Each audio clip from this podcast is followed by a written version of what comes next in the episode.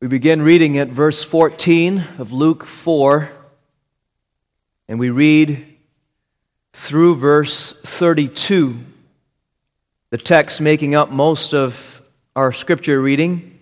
We will not reread the verses. Verses 16 through 30 is the text. His rejection in Nazareth. We begin reading at verse 14 through verse 32. Hear the word of God. And Jesus returned in the Spirit and the power of the Spirit into Galilee. And there went out a fame of him throughout all the region round about. And he taught in their synagogues, being glorified of all. And he came to Nazareth, where he had been brought up. And as his custom was, he went into the synagogue on the Sabbath day and stood up for to read. And there was delivered unto him the book of the prophet Isaiah or Isaiah. And when he had opened the book, he found the place where it was written, The Spirit of the Lord is upon me, because he hath anointed me to preach the gospel to the poor. He hath sent me to heal the brokenhearted to preach deliverance to the captives and recovering of sight to the blind, to set at liberty them that are bruised, to preach the acceptable year of the Lord. And he closed the book, and he gave it again to the minister, and sat down. And the eyes of all them that were in the synagogue were fastened on him. And he began to say unto them, This day is this scripture fulfilled in your ears. And all bare him witness and wondered at the gracious words which proceeded out of his mouth. And they said, Is not this Joseph's son? And he said unto them, Ye will surely say unto me this proverb, Physician, heal thyself. Whatsoever we have heard done in Capernaum, do also here in thy country. And he said, Verily I say unto you, no prophet is accepted in his own country. But I tell you of a truth many widows were in Israel in the days of Elias or Elijah when the heaven was shut up three years and six months, when great famine was throughout all the land. But unto none of them was Elias sent, save unto Sarepta, a city of Sidon, unto a woman that was a widow. And many lepers were in Israel in the time of Eliseus or Elisha, the prophet. And none of them was cleansed, save Naaman the Syrian. And all they in the synagogue, when they heard these things, were filled with wrath and rose up and thrust him out of the city and led him unto the brow of the hill whereon their city was built, that they might cast him down headlong. But he, passing through the midst of them, went his way and came down to Capernaum, a city of Galilee, and taught them on the Sabbath days. And they were astonished at his doctrine, for his word was with power. We read that far in God's holy and inspired word.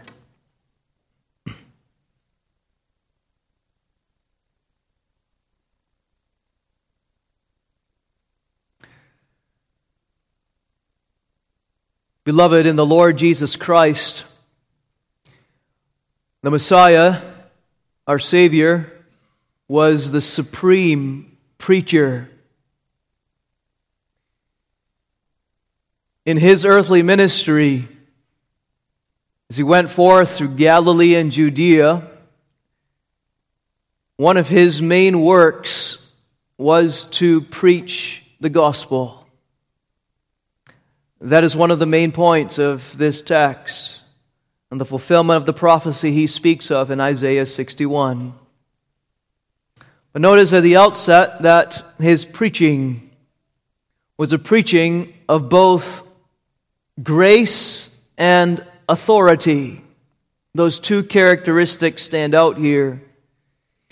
Even as he brought his preaching to Nazareth, where he is rejected of his own people, we see his preaching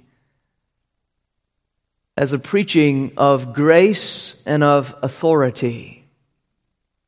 Gracious, the, gracious is the explicit description of the preaching in this text. Notice verse 22. And all bear him witness and wondered at the gracious words, or words of grace, which proceeded out of his mouth. His lips, as we sang in Psalter number, in, the, in Psalter number 124, did overflow with this grace. Now we make clear that this grace was particular still his attitude of favor within his heart was only toward his elect people. He did not have a common grace with a free or well meant offer for everyone, head for head under his preaching. No. That's nowhere in the text. In fact, we will see he is not a free offer, a well meant offer preacher. We see that at the end or toward the end of the sermon tonight. And yet, he is a preacher of grace. That means that his content was of grace. The content of his preaching was the gospel of grace. It was about God's grace. In verse 19, we find the words, the acceptable year of the Lord. He preached that. And the word acceptable year means the time of favor or the season of God's favor. He preached the season of God's favor to the poor, the brokenhearted, the captives, the blind, the bruised. He had come to save such people. So the content was gracious, and it must have been at the same time that his manner was gracious. The way in which he preached, so that all who listened, even the ones who rejected him, notice, saw that he preached words of grace. They were all amazed. He preached with grace. Yet, yet at the same time, this supreme preacher spoke with authority, even with sharpness. Look at the, at the end of our scripture reading, verse 32. They were astonished at his doctrine, for his word was with power. And that word power literally is authority. He spoke with authority, not as the scribes and Pharisees did, but he spoke with authority. What does that mean? That means that the content, again, was authoritative. Jesus didn't go about speaking whatever he wanted to speak, but Again and again, as he spoke, he based his preaching, even though he was the Son of God, he based his preaching upon the words of Scripture. And that's what we find here in this text, too. He preaches on the text of Isaiah 61. It's authoritative because it's the very Word of God that he exposits. And then also the manner must have been authoritative. He did not beg, he did not plead, he did not behave as though he was trying to sell something, but he called the people in his preaching to repent and believe the gospel. He preached with authority and with grace. That's the supreme preacher we find here in this text, and the people marveled at his preaching.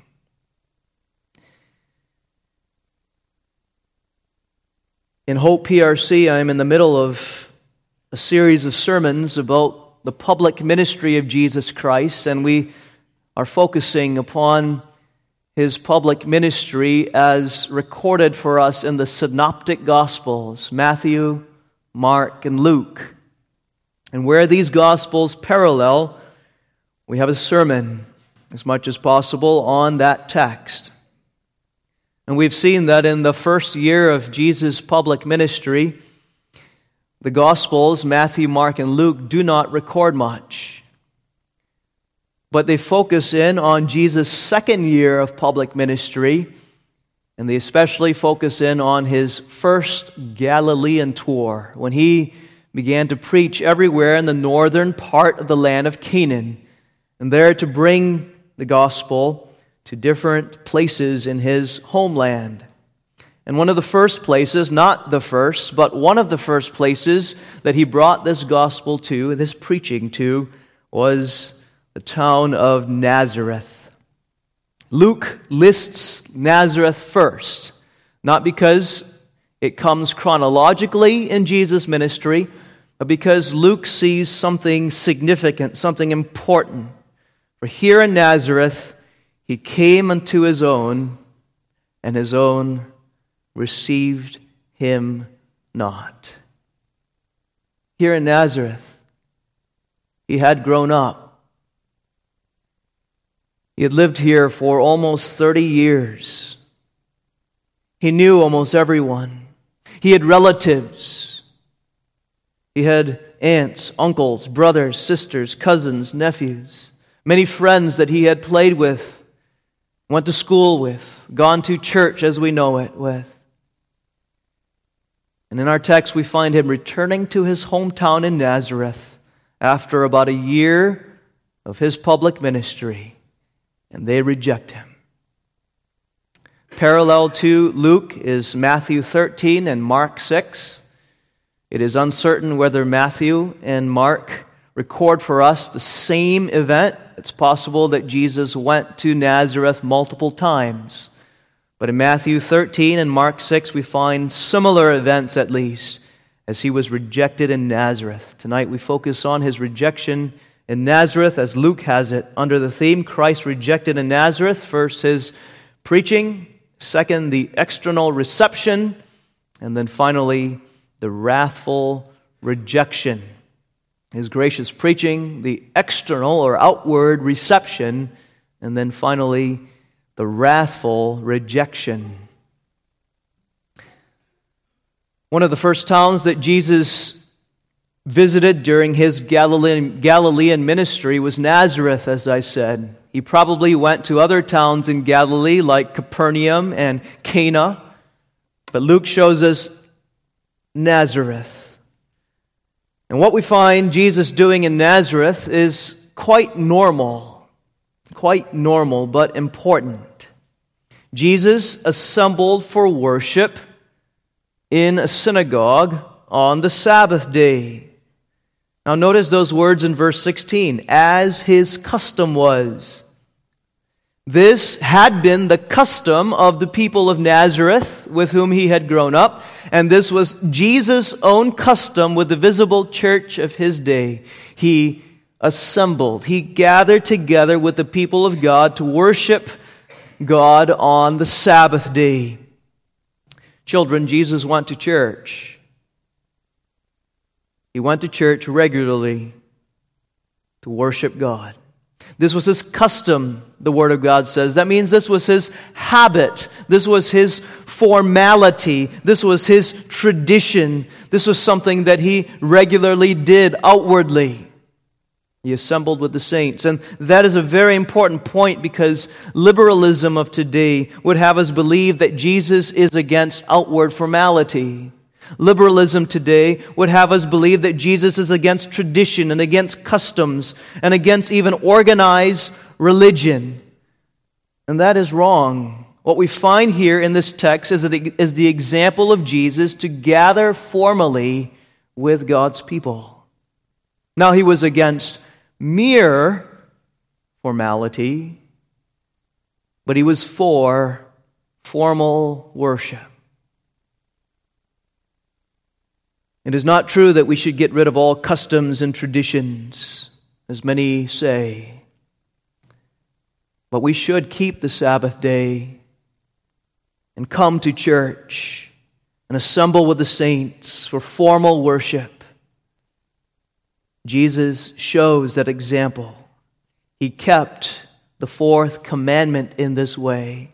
And with his example, he shows here what Hebrews 10:25 says that we not, are not to forsake the assembling of ourselves together as the manner of some is. And the promise There am I in the midst of them. So there he was in Nazareth in the midst of what we would call a conservative worship service. This was not a liberal worship service. It was not a worship service that had a band in the front to entertain the people. This was not a worship service where the people were getting up and dancing around in the pews.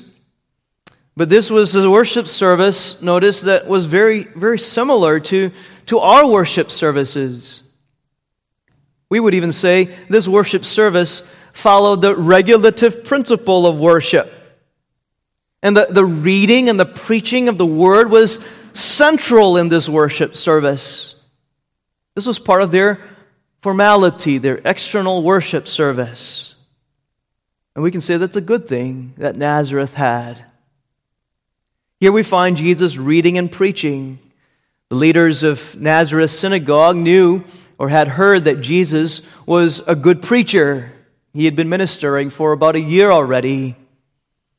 And having heard that from other synagogues, perhaps, maybe some colleagues down in Judea, the, the ministers of this synagogue asked Jesus to, as we would put it, give a word of edification. He was a reliable expositor of Scripture, and so they asked him to come to their pulpit, perhaps, if they had a pulpit. And that's what Jesus did. We find him in our text opening the book, and for them, Children, as you know, it wasn't a book with binding. They didn't have bindings back then, but it was a scroll. And so he unfurled the scroll, and there he read from Isaiah chapter 61, recorded in verses 18 and 19 of Luke 4. The Spirit of the Lord is upon me, because he hath anointed me to preach the gospel to the poor. He has sent me to heal the brokenhearted, to preach deliverance to the captives, and recovering of sight to the blind, to set at liberty them that are bruised, to preach the acceptable year of the Lord. He did that while he was standing up. That was part of the custom of that day, too, to read the inspired Word of God while standing up, and the people probably also stood up to show a reverence, a respect for the written Word of God. And then we read that he closed the book or rolled up the scroll and gave it to the minister. And then Jesus sat down. That was the custom too, to preach while seated. And again, notice how the people of Nazareth are very much like us in a Reformed church, a conservative of conservative worship. They pay attention, maybe even better than some of you are tonight. Verse 20 The eyes of all them that were in the synagogue were fastened on him as Jesus preached. They listened attentively. From all outward, external looks of it, Nazareth was very much like us. Luke doesn't quote everything that Jesus read. He doesn't quote everything that Jesus preached. But Luke gives us the first words and the gist of Jesus' sermon in verse 21. This day is this scripture fulfilled in your ears. And now Jesus must have explained further than that. Luke says he began to say this. He must have explained Isaiah 61, the text that he was expositing. The Spirit of the Lord is upon me because He hath anointed me. And maybe we would have heard if we were sitting in the pew in Nazareth, the first point of Jesus' sermon, something like this that the anointed one that Isaiah is speaking about here is not Isaiah himself, first of all, but the anointed one is the Messiah, the promised Messiah prophesied throughout the Old Testament the Messiah that is to come, prophet, priest, and king who would save his people. And then the second point may have gone something like this that this anointed one, this Messiah prophesied in the Old Testament, had as his main ministry, or would have as his main ministry when he came preaching, preaching. Jesus maybe would have pointed out, notice that the word preach is mentioned three times preach, preach, preach, preach for the salvation of his people. That's what Jesus would come to do the Messiah, that is. And then the third point of his sermon may have been something like this how the Messiah came to be a spiritual Savior. The anointed one in Isaiah 61 is the Messiah. That's the first point. The second point, that he came to preach. And the third, to save his people from sin as a spiritual Savior. And he must have explained how the poor in the text were not, first of all, those who didn't have anything materially, but those who were spiritually bankrupt. How the brokenhearted in the text were those who were crushed by their sin, broken. And the captives were those who, by na- who were by nature in bondage to Satan. And the blind in the text were those who could not see their sin because of their pride, and they could not see how they needed God's mercy. And the bruised in the text were those who were suffering from the bruising, the oppression of Satan.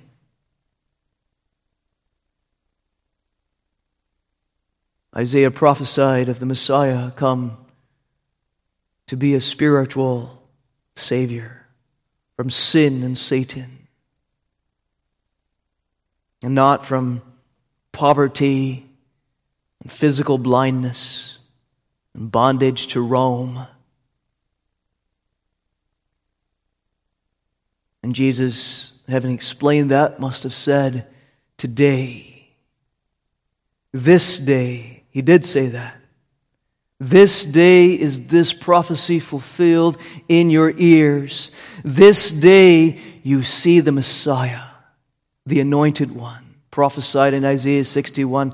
This day you don't just see him, you hear him. That especially is the fulfillment. You hear him preaching to you. And this day salvation has come to save his people from sin, from sin. A couple of unpleasant implications or applications that the Nazarites heard or Jesus perhaps explicitly made. First, you are sinners in desperate need of my grace, of Messiah's grace. Whether the people were related to Jesus or not, Jesus told them that Joseph's son, presumably, the son of the carpenter, was telling them that they needed his grace.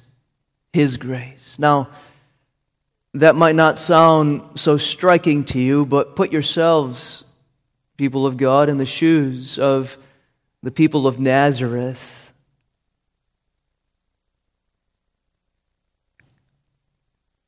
They grew up with someone that they played with.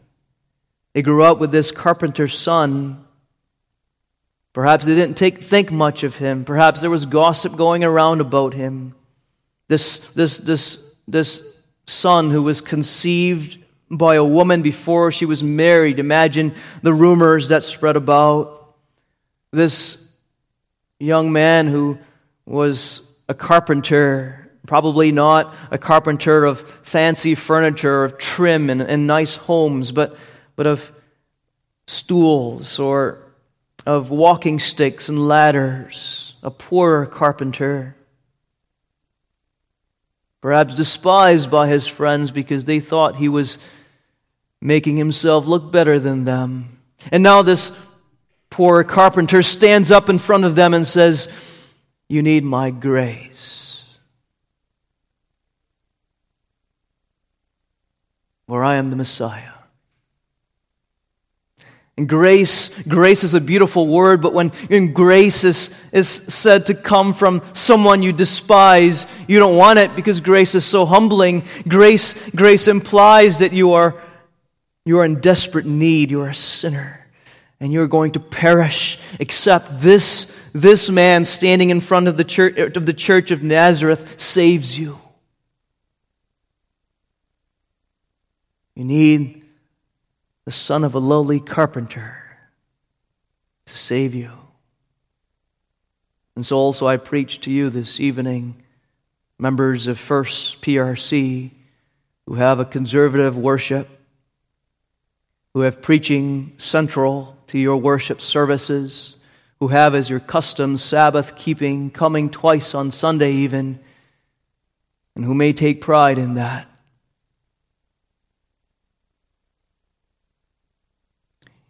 You're in desperate need still of the grace of this same lowly carpenter to save you from your sins. That was one of the unpleasant implications or applications to the Nazarenes. And the second implication Jesus made was, I did not come to do miracles for you. To be sure, Jesus did miracles. He even did some miracles in Nazareth. But the point of his sermon was, My purpose is not, first of all, to come and do miracles as you desire. My purpose is to come to preach. Miracles, you see, were signs they were pictures. Oh, they were miraculous. They were supernatural for certain. They actually happened, but they were meant to be pictures of the spiritual salvation that Jesus was talking about in his preaching. And so Jesus would perform miracles as a sign, much like our sacraments today, not, not identical, but like our sacraments today, as a picture of his deliverance from sin's guilt and sin's power and sin's punishment. But when the people did not believe in the gospel of the Messiah, he did not do miracles either. Matthew 13, 58. He did not many mighty works there. Why? Because of their unbelief. He did not confirm with the sign of a miracle salvation to the people of Nazareth. He only preached. He did not give them what they wanted. And he called sinners to repentance and faith. The people of the church of Nazareth were outwardly receptive. They, they listened attentively to Jesus' preaching. They maintained an outward formal order, even though their hearts were already beginning to stir within them against this preacher, this carpenter. Verse 22 They all bear him witness and wondered at the gracious words which proceeded out of his mouth. They listened carefully and they received it outwardly. You can imagine that the people of Nazareth, maybe after the sermon, talking amongst themselves, Wow, what a great sermon. Perhaps you've done that before. What words of grace, what authority. The gospel was preached. Grace alone. They marveled at his content and his manner. You see, beloved, the people, the members of the visible church in Nazareth, in Jesus' hometown, were intellectually stimulated with the gospel of grace. They heard the scriptures expounded and they were wowed by those doctrines of grace. Jesus was a great preacher. He did not leave things unexplained. He was not ambiguous. He was clear. Don't underestimate what the people understood with their heads. They were much like us, catechized like many of you children are. They knew the scriptures well, they had it memorized. And as they marveled at the great preaching they had just heard, notice what Jesus marvels about. Mark 6, verse 6. Mark 6, verse 6. And he marveled because of their unbelief.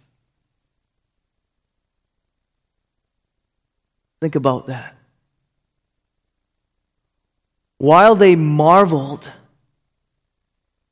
about preaching of the doctrines of grace, he marveled that they did not believe. What does that tell us? It tells us that intellectual knowledge of the doctrines of grace is not itself faith. Yes, faith includes knowledge, but it's not merely a head knowledge. It's not just the ability to regurgitate facts but it's knowledge that sinks down into the soul, whereby the heart embraces that knowledge of Jesus Christ, the Savior from sin, my sin. It's a personal and a confident trust in this Jesus, this Messiah, this Savior alone. That He is very God and very man, come to save me from my sin by suffering on the, de- uh, the death of the cross, to save me from my bondage, from my poverty, from my bruising, from my desperate wickedness. Marveling at a preacher, the best of preachers in the PRC, or marveling even at the preacher, Jesus, does not make you a believer. It is possible to hold to objective truth and have all the outward right doctrines and not be a believer. It is possible to hold officially and objectively to total depravity and be a proud, proud unbeliever. It is possible, our text shows us, to be a member of a conservative institute like the Synagogue of Nazareth with good conservative worship and still be an unbeliever. So that Jesus marvels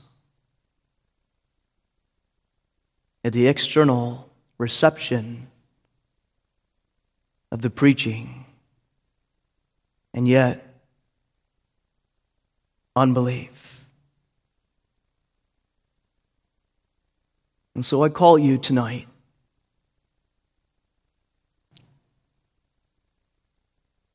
to repent and believe. Because each one of us have had an external, mere formality. And I'm not calling you to put aside that formality because you're called to follow the example of Jesus and worship and be conservative, even. But first of all, you're called to faith to turn from your mere formality, to turn from your mere externalism, and to trust in Jesus, Savior from your sin and mine.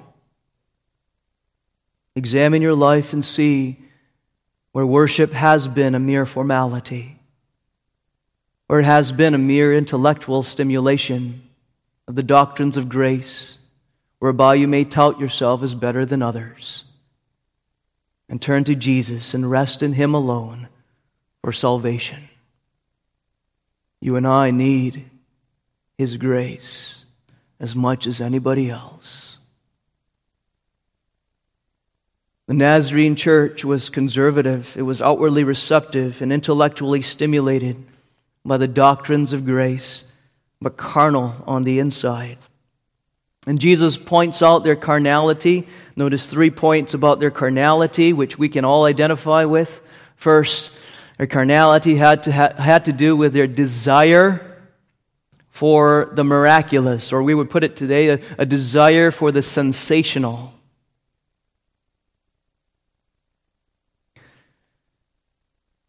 Jesus points it out in verse 23 You will surely say unto me this proverb, Physician, heal thyself. Meaning, doctor, heal thine own. That's the literal meaning. Doctor, heal thine own. Apparently, there was a proverb going around in Nazareth and in Galilee, perhaps. People would say, If you're a doctor, heal your own family. We might say today, if you're a landscaper, don't just take care of other people's landscaping, do your own landscaping. If you're a carpenter, get the work done in your own house. And now they say, if you're a doctor, heal yourself. And Jesus explains what they would mean by that when they said it. Whatsoever we have heard done in Capernaum, do also here in thy country. If you're the great physician, now come back to your own country, to Nazareth, and heal the people of, people of your own country. They wanted miracles. They wanted Jesus Christ to provide food for 5,000, for example, to heal the blind in their midst, to cast out devils. And so while they spoke about how wonderful his preaching was, their heart desired something else. Not the good news, but something that would be sensational something that would impress, something new, something fresh, something interesting, something different. And you and I can all feel that in our own hearts. Why did you come to church? Why did you come to church tonight?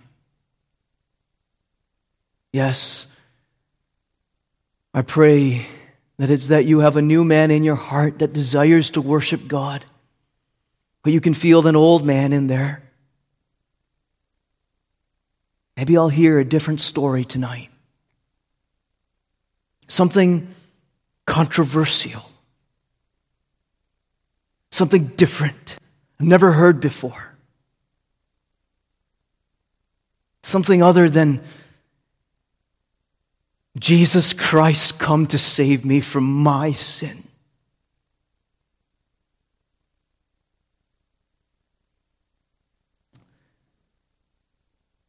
That's what the people of Nazareth desired. Something sensational. Second, their hearts desired the miraculous not only, but they were distracted. Distracted by family connections. Notice verse 22 and all bear witness and wondered at the gracious words which proceeded out of his mouth. And they said, Is, is not this Joseph's son? Imagine that. You can picture yourself in the narthex again talking about the sermon, and the people after the service perhaps gathered outside and they all agreed that sermon was a good sermon. There were the, there were the doctrines of grace expounded in that sermon, and then someone switched the topic. Wait, isn't, wasn't that Joseph's son? They played maybe something we would call Dutch bingo. Is that not the carpenter? Talked about his job. The, the poor carpenter, the son of Mary, Mark points out, the son of Mary, brother of James and Joseph and Judah and Simon, are not his sisters here with us? And they got sidetracked by earthly relationships and earthly occupations and perhaps gossip about the relations of Jesus. All is a distraction from the message which Jesus had brought to them. And again, how quickly we get distracted, even while we are sitting under the preaching. By relationships, by work, by all sorts of other things, from the very gospel, we ought to have our attention upon. But above all, the people of Nazareth despised being called sick sinners. Not only were they desirous of the miraculous or the sensational, not only were they distracted by family connections, but they despised being called sinners. Remember, that was what Jesus was telling them.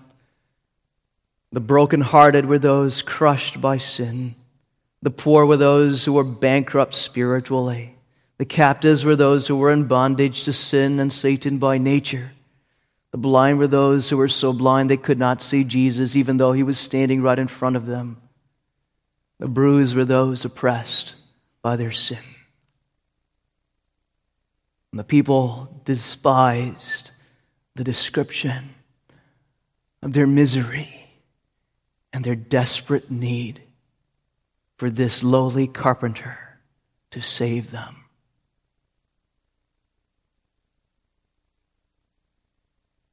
Jesus preached the gospel nevertheless. And then he included these antithetical words. It might have been that he was still standing in the pulpit. It might have been also that he gathered the people after they had already dispersed, and he continued. And the last words of our text by Jesus are words that prove that Jesus is not a well meant offer preacher. They're sharp words.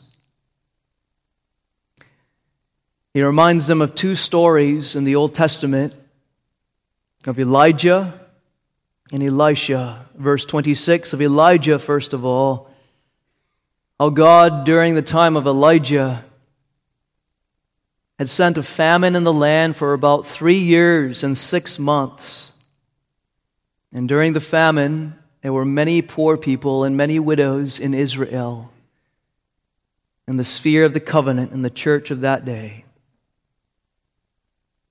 But, Jesus says in verse 26, unto none of them was Elijah sent, save unto Sarepta, a city of Sidon, unto a woman that was a widow. Jesus shows from the historical record that God sent Elijah the prophet away from Israel to Sidon, somewhere outside of Galilee, north of Galilee, to a Gentile city. And not just to any Gentile, to a woman Gentile, Jesus emphasizes. Not a man upstanding of a Jewish synagogue but to a woman, Gentile, widow. And then the second story Jesus tells the people of Nazareth was of Elisha. Elisha cleansed Naaman, a leper. Now, there were many other lepers in Israel, Jesus said, many other lepers in the church of that day, but God did not send Elisha to heal all those lepers, but he healed one leper, a Gentile leper, Naaman the leper. What was Jesus saying with these two stories? First, he was preaching election he was preaching election and reprobation. Jesus did not shy away from that. He was showing that God did not want to save everyone who hears the preaching. He was showing that God did not send the prophets, the prophets of old, neither did he send Jesus now to save every single person in the whole world. Not even every single person in the whole church institute. He was saying, Jesus was saying, I didn't come to save everyone in Nazareth. And he's saying tonight, too, I didn't come to save everyone necessarily in this institute because election cuts through the sphere of that covenant. Just as Elijah didn't go to every widow, and just as Elisha didn't heal every leper. So God does not choose to save everyone. Matthew 22 14. For many are called, but few are chosen. And Why do many not repent and believe? John 10 26. Ye believe not because ye are not of my sheep, as I said. That's the message that Jesus had proclaimed through his earthly ministry, and here he proclaims in Nazareth as well with these two stories. Even before the people of Nazareth outwardly reject Jesus Jesus preaches the righteous discrimination of God and God's rejection of the reprobate. He does not shy away from election and reprobation. But secondly, with these two stories, Jesus also prophesies of the gospel leaving the Jews and going to the Gentiles. Elijah and Elisha were both prophets. And Jesus is explaining that their actions of going to Gentiles and healing Gentiles, ministering to Gentiles rather than the Jews, is a prophecy of what Messiah would do as well with the gospel of grace. When the Jews rejected Jesus Christ, the gospel would depart from the Jews and it would go to the Gentiles to save them rather than the Jews. Thus, a threat, a warning from the Word of God to the institution of Nazareth as well as to the institutions of today. You have the gospel preached to you. You have had the gospel of Jesus Christ preached to you again and again and again. You have been intellectually stimulated with the doctrines of grace. You've had it formally.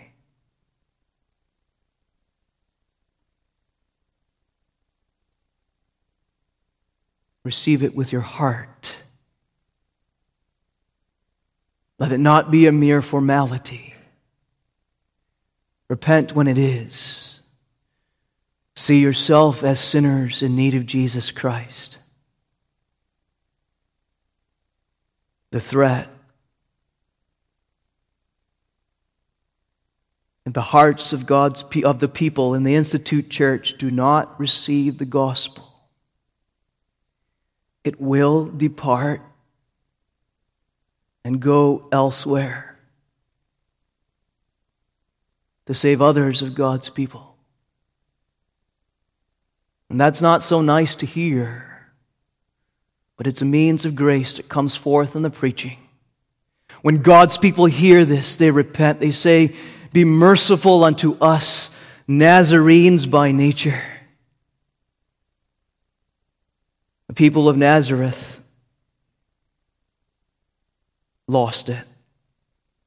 They were filled with wrath. They rose up. They thrust Jesus outside of the city. They led him to the brow or the edge of a hill, a cliff where that city was built on, and they tried to push him headlong down the cliff, to kill him, to murder him, because that had been in their hearts as they heard the preaching. But his hour had not yet come. That is, God's timing for Christ's death was not yet. And Jesus did a miracle which probably went unnoticed by the Nazarenes, even though they desired a miracle. He passed right through the midst of them.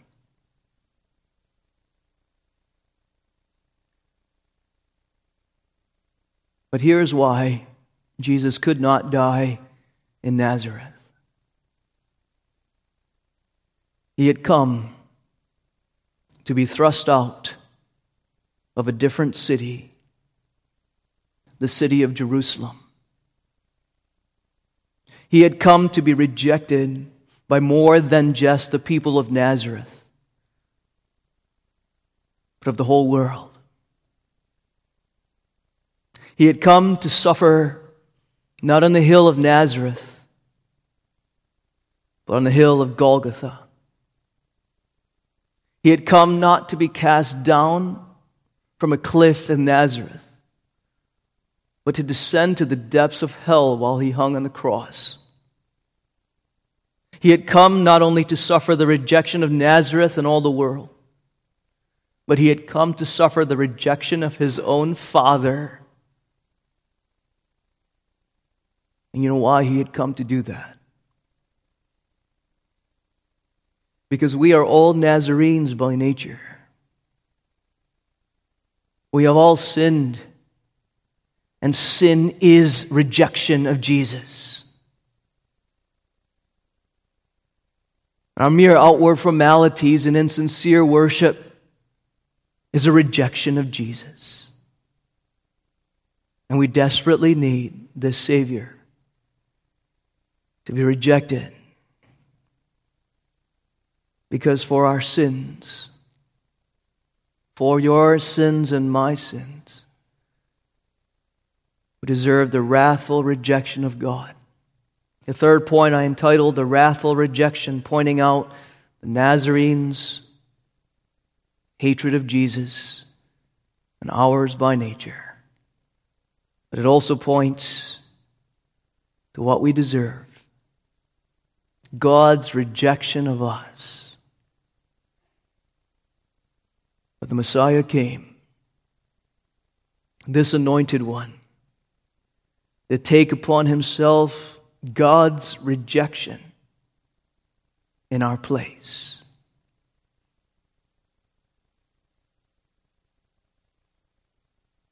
And so I call you again to turn from your sin in true repentance and rely on Jesus alone. Repent of your pride. Repent of your desire for the sensational. Repent of your distraction from the gospel, of your despising of the truth that you are a poor sinner. Repent of your mere formality and cling to Jesus Christ alone. And with that call, you hear him If you are a child of God, the sheep hear his voice. For the Spirit of the Lord is upon me, Jesus said, and he hath anointed me to preach the gospel to you, the poor, the broken-hearted, the captive, the blind, the bruised in your sin. And this day, too, is the scriptures fulfilled in your ears. He that hath an ear, let him hear what Jesus by his Spirit saith to the churches. Amen. Let's pray.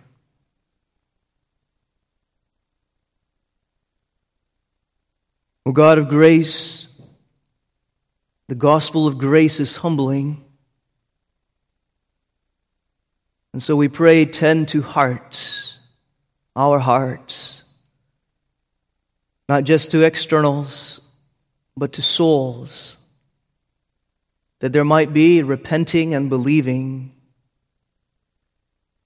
repenting of our despising of the gospel, repenting for our pride, repenting for our comparative self righteousness repenting of our mere external formality. we ask, oh God, forgive us.